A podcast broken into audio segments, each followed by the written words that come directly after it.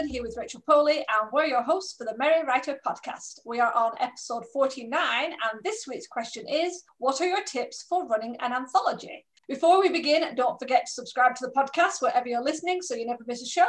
And if you enjoy our episode, please give it a like.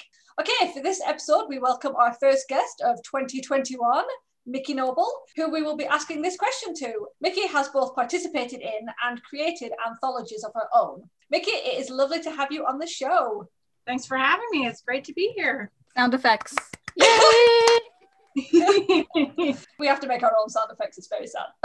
yes. Oh, yeah. I can do it too. There you go. Now you got two. Yay! There we go. Now we have a crowd. well, Mikki, it's nice to meet you. You as well. We talk all the time on on you know social media, so it's nice to have a face finally. Yes, exactly. I have to say, even though we obviously see people's avatars and everything, it's still so much more different because to to see someone like on a video being dynamic and you know it's so different from the photos we always see and it's nice to see that i'm not some creepy old man hiding behind my face that is also true that too yes. you ladies too so that's funny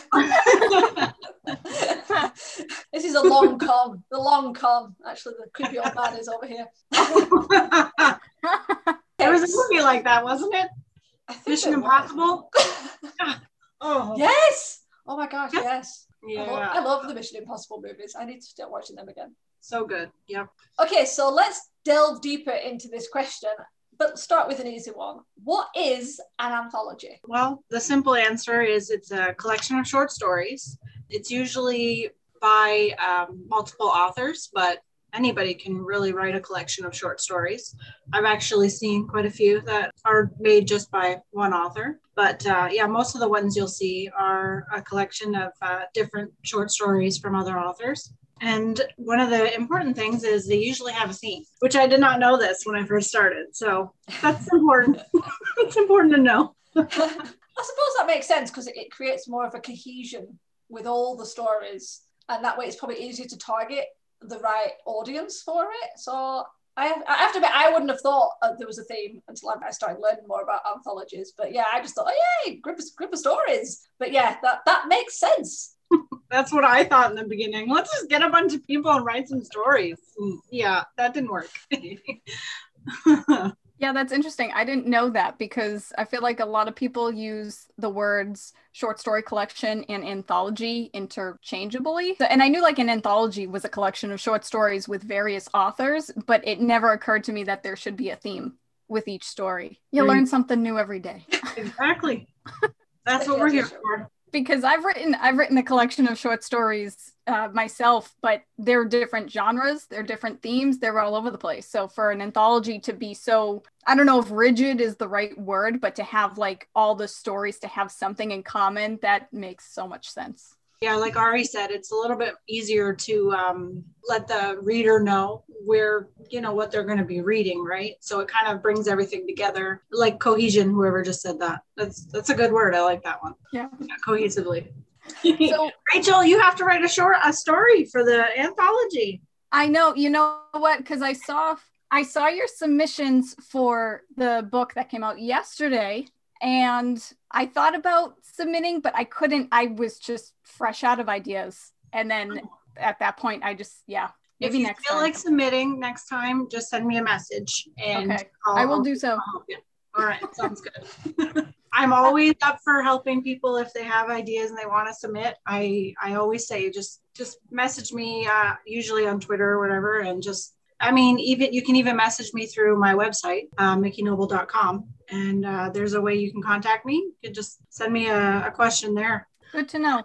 So, cool. with that said, what made you decide to run an anthology? So, funny story. I was actually behind on some of my editing dates, and I was kind of in a writing slump. And I, okay, I've been through a few of them. So, I'm going to warn all the authors out there if you feel like you can't write for a while, don't panic. Just kind of let it let it go. I learned that the hard way because um, I've had two now. One I didn't write for five years. It was like the most depressing time. I mm-hmm. it, oh, it was terrible. And then um, last year, probably like a lot of people, I didn't write at all. I didn't feel like it. It was just, it was terrible. And um, so, because of that reason, I decided to start the anthology and uh, get my editing date all set up. So I had other people's stories together to edit. So that's how it started. I just contacted a few of my friends and was just like, hey, do you want to do an anthology? And there we go. I learned from there. We've all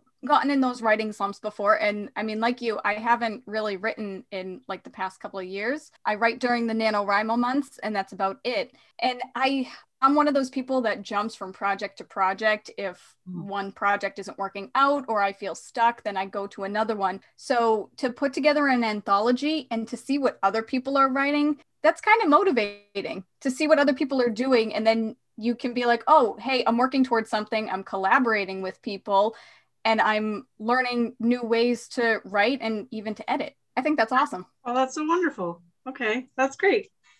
Woohoo!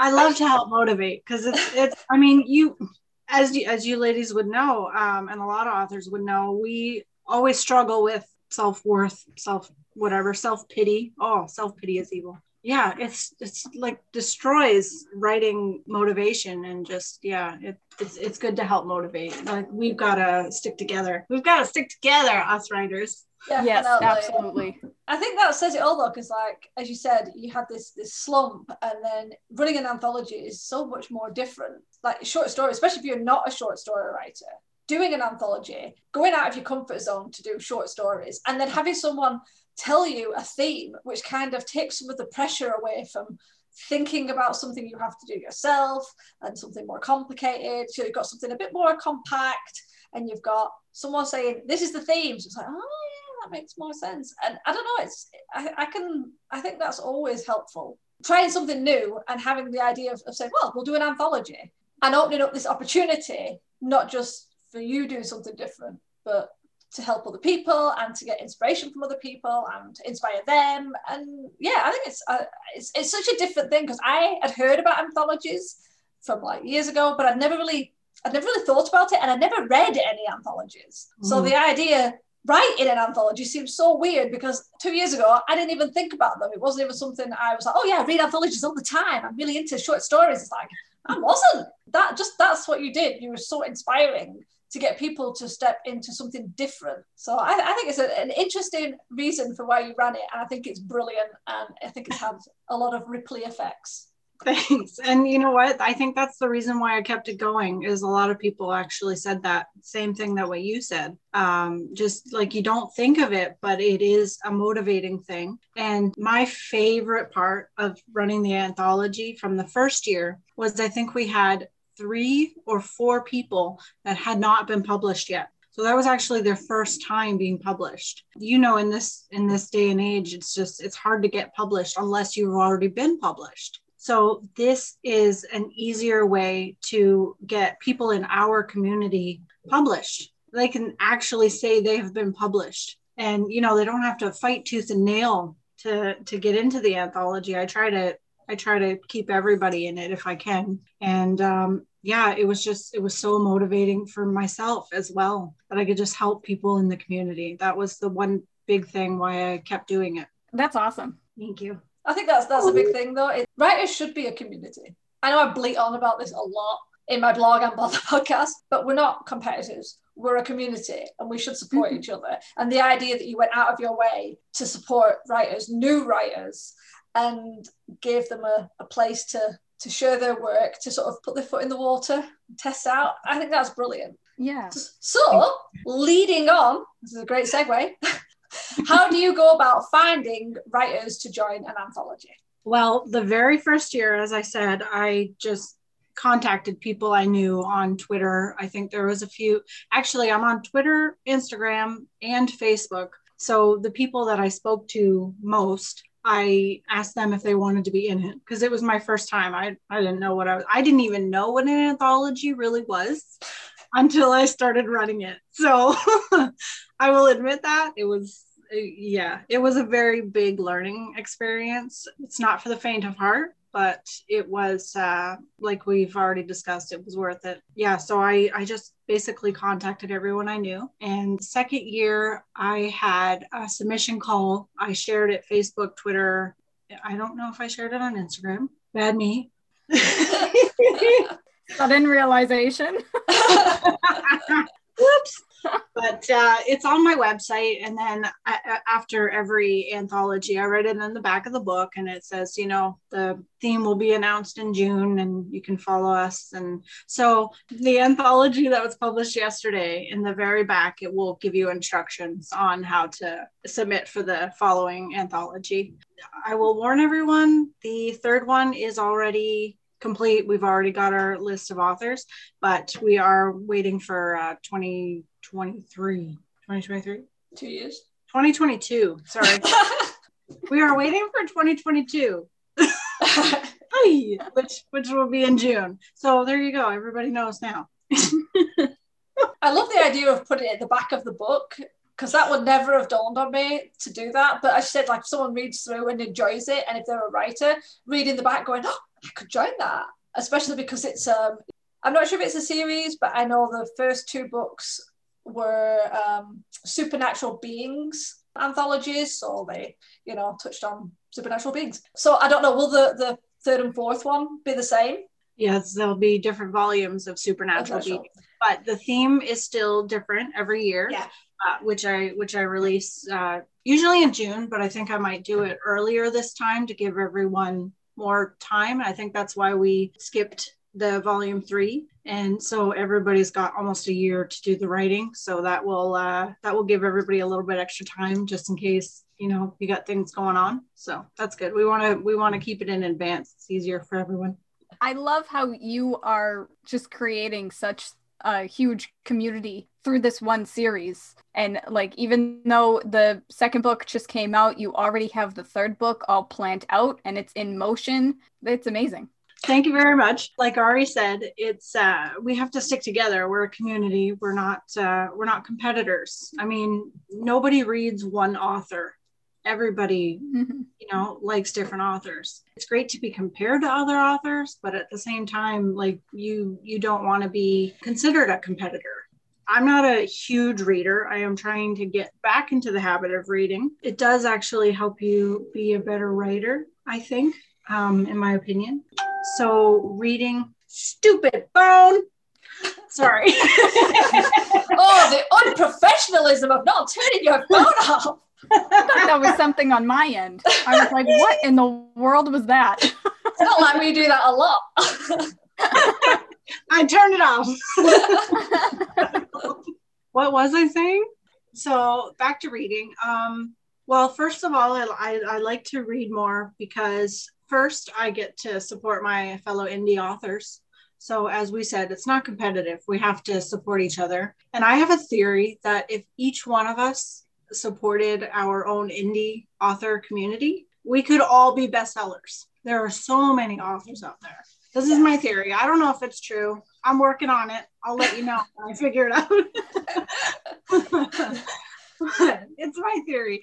You, you, know, you have to be supportive. And, and like I've, I've said, nobody reads just one person. A lot of people like to go based on um, what their friends read. So, I mean, if I can say I've read a lot of indie authors, I can recommend them as well. So, like I said, it's it's a big circle. We've we've got to support each other, so that's what we're here for.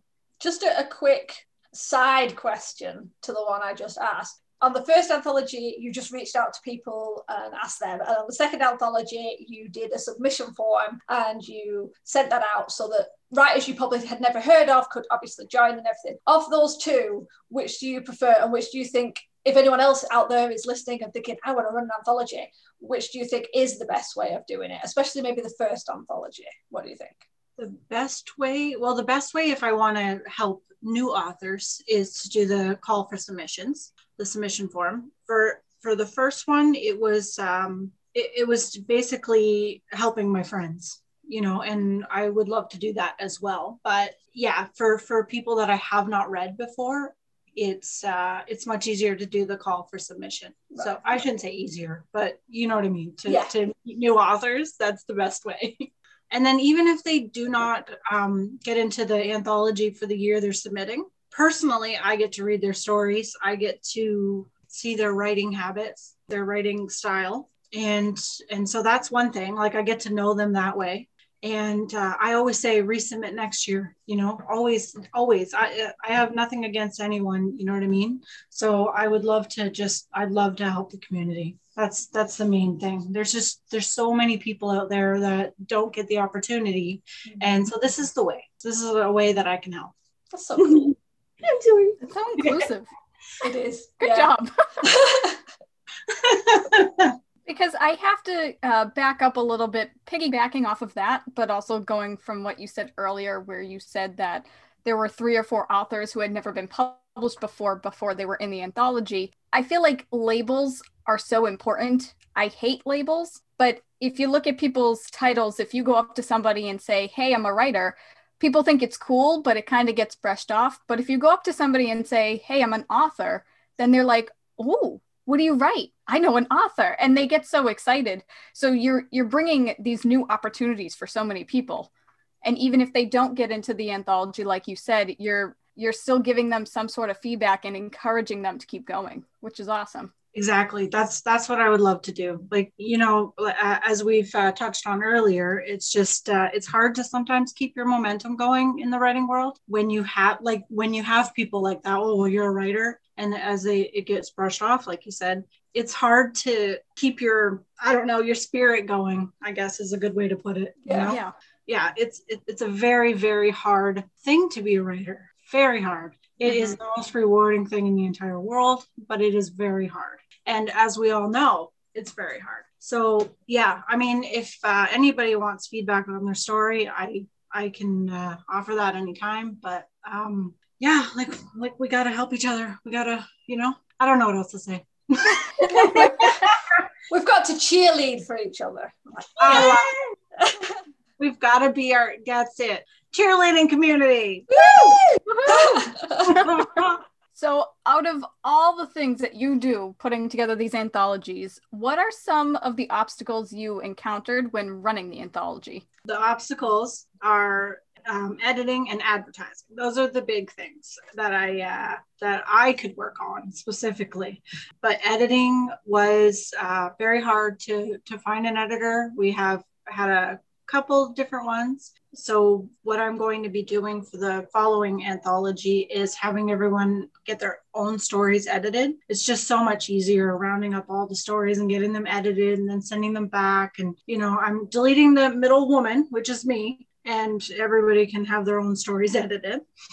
And uh, it's just a little bit easier i think. And that that just causes a little bit more stress for everyone. And i just i didn't enjoy that part. And then advertising. There's a decision that you have to make when you publish. Amazon has their own their own little world where you can just publish on amazon and amazon gives you um, extra goodies if you if you um, just publish on amazon exclusively but then there's also the decision to go wide and you can publish on kindle kobo barnes and noble like you know all those big ones ibooks. That is um, that then you've got to publish like on amazon. Then you've got to publish on different places. Like there's so many places you can publish now which is wonderful in, for indie authors. So great. But it can be a little confusing on where you want to get your book published so that was the one thing that I, I learned very early. I'm still learning really uh, whether which one is is better to publish wide or to just just to publish on Amazon. I mean, most people it seems they read on Amazon because Amazon has the Kindle Unlimited. Ten dollars a month, you can read as many books as you want. I've seen people read up to sixty books a month. But I don't, oh. I don't know how in the world they do that. But I mean, I applaud them. Like that is that is amazing. That's not you. That's not me. me either. I wish. I wish. Oh, could you imagine how many worlds that is, though? That's amazing. I know it is. It is. Yeah, you can travel anywhere. Oh, that's just so so great. I think the editing and the marketing part of any book, whether it's just your novel or if you're doing it with a group of writers, I think that's the hardest part of the writing process, hands down. I mean, writing is hard in general, but at least that's just you fighting with your characters. I mean, you can you can win in a fight with your characters. It's difficult, but you can. It's doable. But the editing part and the marketing, just forget it. But I do have a little bit of a follow up question for you, even though we told you there wouldn't be any surprise questions. Um, we lied. Second one. It's my second one now. I know. I'm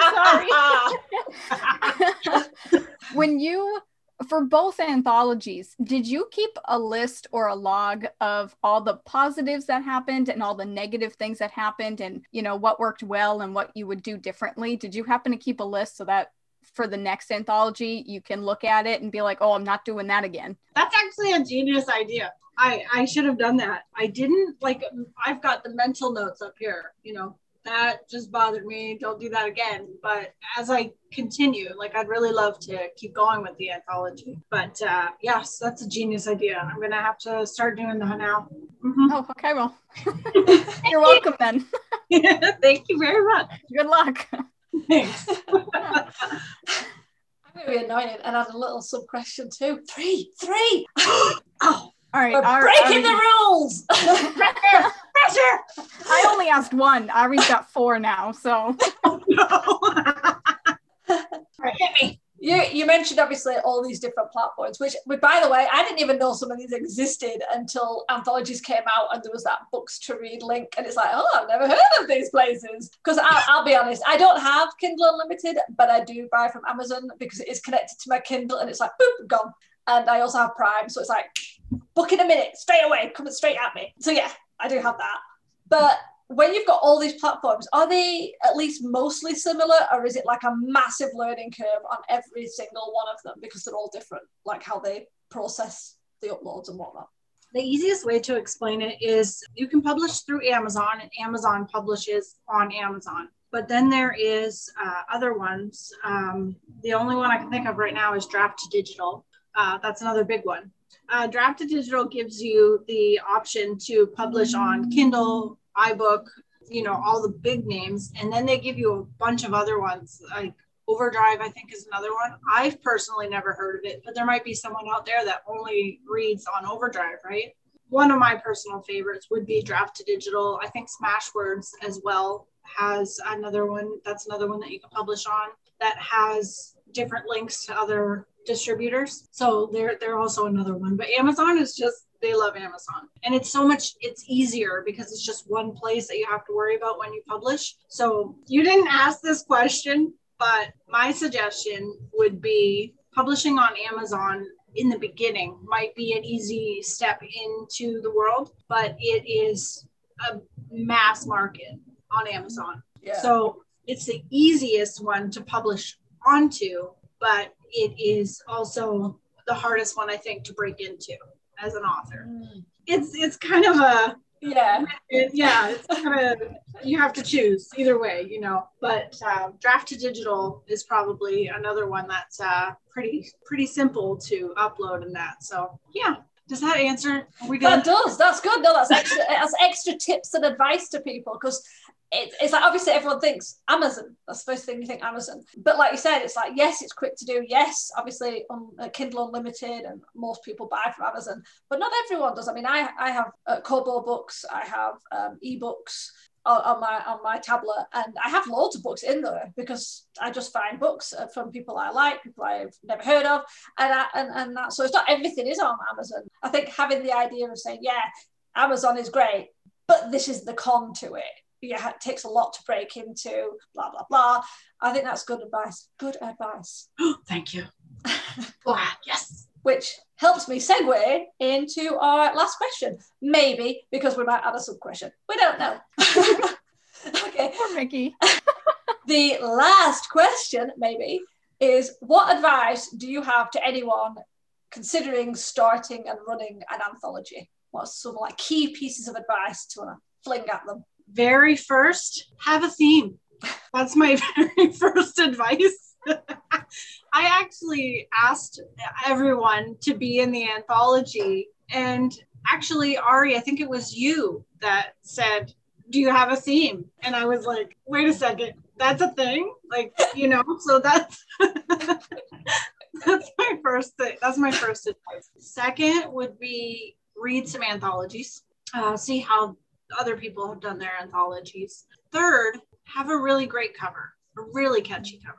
We've we've had so many people just, oh, I love it. I bought it because of the cover. I mean, seriously, we we got lucky. We got killer covers. So I think those are the, my top three advice advice pieces. I guess You do have awesome book covers, though. Seriously. you. I mean, it, it's true. Obviously, I found the books because of Ari, but that was like the first thing that I noticed when I saw the books. I was like, holy crap, those covers are gorgeous. So pretty. They so are. pretty. right? Fran at Merry Book Round. I'm telling you, that girl. whew. I told her. I actually told her, like from the beginning, when I saw the first one, I was like, if this keeps going, you're doing the whole series. It's yours, you know. And she was like, all right, I'm here. Like, she's so sweet. And I just told her, I said, here's the title because it's a typography cover. She said it's easier to have the title first, right? You don't want to have to change it after. And so I just I gave her the title and I said, have fun, do whatever you want. And that's what she came up with both times. Like Wow. the, Wow. yeah, the, the gold in the first one and the snakes in the second one. It just it was beautiful. I mean, I I couldn't have even asked her to do anything better. Just yeah. That's another advice, piece of advice. When you get a cover from any designer, tell them what your story is about and let them do their thing. I oh, I cannot express that enough. I've got covers that custom covers that I had designed that I told them what to do and I regret it like you do, don't tell them what to do. They know what they're doing. They study the market. They study other designers. They study what's popular. They know what they're doing. Just let them do their thing and trust me it will work out beautifully seriously okay I can That's understand that. advice. Yeah, because if you think about it, the image you have in your head thinking, I've got this great idea for a book cover, and then you tell them, and you're hoping they're going to pull it out of your head and stick it on a, on a book cover, and it's like, no, and it might still look great, but if you go in with this really clear image and they don't manage to get it exactly like that, there might be this kind of like, mm. but yeah, as you said, like, you know, let them, let them run free with their ideas. that's it I, I, I my very first novel that i published was piggybacker shameless plug just kidding She's getting them in there early. Blow it no, I had to bring this up. I um so my very first uh book that I published was Piggybacker, and um, it was a custom cover that I got from More Books, they're called. And I asked them, I had the uh, image in my head, like you said, and I sent them the image, and um, they did a beautiful job. They, it just, it's a gorgeous cover, but it wasn't quite what I expected it to be. And not that it wasn't gorgeous, it's, it's perfect, but what was in my head was wrong. Okay. it was wrong. when I did the second and third one, I just said, This is what happens in the story. Go and have fun. And the second and third one turned out so much better because I just let them do what they wanted, you know? So I think, yeah, that's my biggest piece of advice. That's their job is to look at the market, every different genre. There's so many genres out there. That's their job. It's not our job as writers to do it. And so when you put your your baby into their hands and and you know get the visual out of it, you've got to let them do their job. You got to trust them. And those are the best covers that I've ever had. I mean, I mean, I just got a, a new one from another designer that's coming out this Halloween, actually. I give you the title, but it doesn't have a title. Well, I, I had an old title and it just didn't work because Casper is a ghost. And so I can't use Casper the ghost. So it doesn't have a title. But anyway, it comes out this this um, Halloween. And I just said to her, like, I love all of your designs. Do do what you want. Like just have fun, you know, go, go, go. And uh at first she was like, I uh need something. Like and I'm like, I don't want to influence it and wreck it. and uh yeah. She's like, okay, give me something. So I gave her like the tiniest details, you know, urban setting and uh, you know, a guy and a girl. Go, have fun. And uh, she came up with the entire cover and it's just genius. If I'd told her anything, I would have wrecked it. So I'm really, really excited. Anyway, I'm obsessed with book covers right now because I started designing them. So that's one thing. So yeah, it's yeah, you gotta trust your designer. That's where I'm going. because we're, we're writers and we get a little bit obsessive, don't we? It's like we, we control a lot, we control all these characters, we control the world, and we get a bit like godlike. It's like we have to control everything and we want our stamp on everything. And it's like, no, certain things we need to back off. It's like as long as the cover has, as you said, some sort of connection to the book. I mean, I have it's one of the issues I've always had with traditional publishing is the number of book covers I've I've seen and they've done a character on the front. It's not even the main character. The look it's very pretty, but it actually is the, it's the look from a middle character or a secondary character. And you're like, they obviously grabbed something and went, oh yeah, there's a character with, with like, you know, really cool hair. I'm going to put that on. It's like, that's not even the main character. It makes no sense and always annoyed me. I've seen so many uh, traditional published books that had covers that just didn't work because they weren't connected, especially if they had a character on, they weren't connected properly. And you're like, no, that's rubbish. So at least with a like self-publishing, you have that more control. So at least you can be like, oh, actually, no, the character's got like brown hair and it's long, it's not like a bob and things like that. You have a bit more control, but at the same time, it's like, yes, I'm not going to give you all the details. You know, it's like, well, she's this age, she's got this color, she wears these exact outfits. You know, so it's, it's like you have to you have to step back. We don't like it, but we have to step back. Yes, definitely. And there's also that that brings me to another um, idea is that the traditional world and the self-publishing world totally different. I've noticed the covers even like I write YA, I write teen fiction, and um, in uh, traditionally published books, they're usually more subdued. There's one or two colors. There's uh, not very much detail. A lot of times, they don't even have a person on the cover. Whereas in indie you have people. It's very, very bright and vivid, and there's lots of colors. So it's completely different. It's, it's weird how that worked. And I still read the subdued and boring looking covers, traditional books. but uh, like it's it is different and that's that's one thing that you have to realize when you're writing and publishing is you you have to market towards indie when you're indie and you know let the traditional people do their lovely thing Sorry, I went into book covers a lot. No, no. Hey, that thing is, it's it's so weird. We've talked to people before, and we've we've talked to people who are like, yeah, we're going to publish, and I've seen people who've just like, you know, made covers from like Microsoft Paint, and you're like, oh yeah. So I I think it's it's always worth reminding people that book covers are important, and yes, sometimes you have to pay more money than you might want to, but it's worth it. You know, rather than skimping absolutely yeah. and that that's a that's the one thing that I, i've noticed um, people are getting better but i have noticed quite a few not so beautiful, wonderful covers, but the story is amazing. Like, I feel like a lot of people would have more people reading their books if they had a cover that went towards their genre and things like that. Like, these are the things that you have to research when you're self publishing. It sucks. Like you said, it costs more sometimes, but it is important. So, that's the one thing. Yeah. I mean, a book cover is the first thing that people see, and people do judge a book by their cover. Oh, yeah.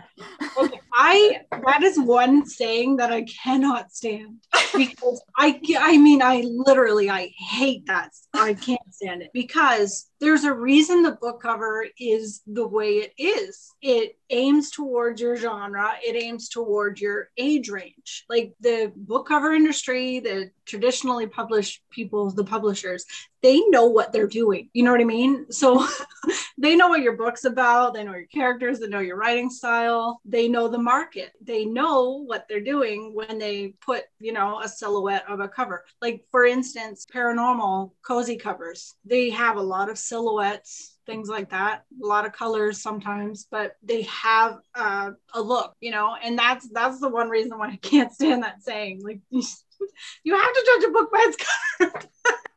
That's it if you're expecting someone to, to hand over cold hard cash for something you've done, especially if you're not a recognized name. It's like, you know, if you're a Stephen King and you're flinging books out of the window every five days, whatever he does, then you could get away if you wanted to put shit covers on because people are seeing the name and going, oh my God, it's Stephen King. Fine. But if you're unknown or if you're slowly growing, it's like, you need to convince someone, hey, you might like this. And it's like walking up to a house with like crap in the garden and like, you know, dirt on the windows and going, come on in. And it's like, oh, no thanks inside might be beautiful, absolutely perfect. But if you've got like, you know, garbage piled high in the front garden, no one's going to want to go in your house. And it's the same thing. It's like, yes, you'll probably get friends and family being generous and going, yeah, I'll buy it. And they might go, oh my God, I love the story and tell people. It's like, forget the cover, just go. But again, no, no, just pay some money. Do it. Seriously, people. Seriously. Exactly.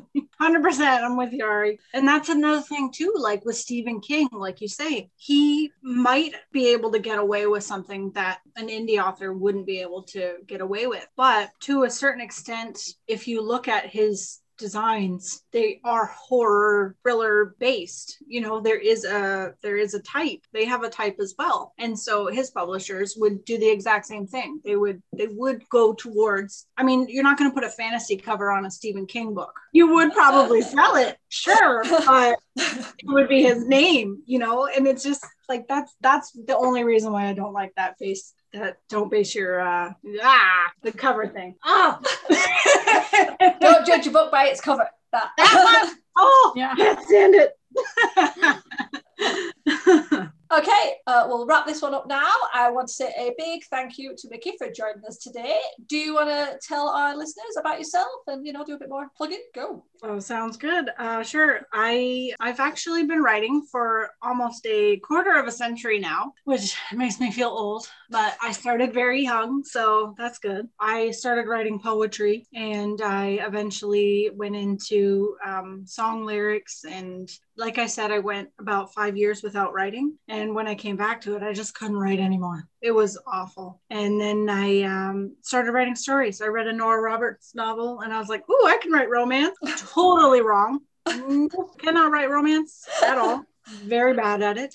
Um, but yeah, I mean, everything is a learning curve i think everything in life it's it's there to teach you and so like i said i've been writing for 25 years in some way or another but in in some form or another so I, figure as long as you're learning, that's the thing. Fun facts about me I'm accident prone. I'm a vegetarian. I have six cats. I inherited two when my father passed away. So, I mean, it sounds like a lot, but you, you got to do it. And uh, I have an amazing little black rabbit named Banana. And I have a guinea pig named Zipper because she loves to run. As I've said, I write YA novels, teen fiction. Uh, fantasy is my favorite. So, We've mentioned Piggybacker, also a favorite of mine, I have to say. I'm biased. It's about a, a girl who can bring a boy back to life. Very fun, lots of magic, fun stuff. So pick up a copy if you like.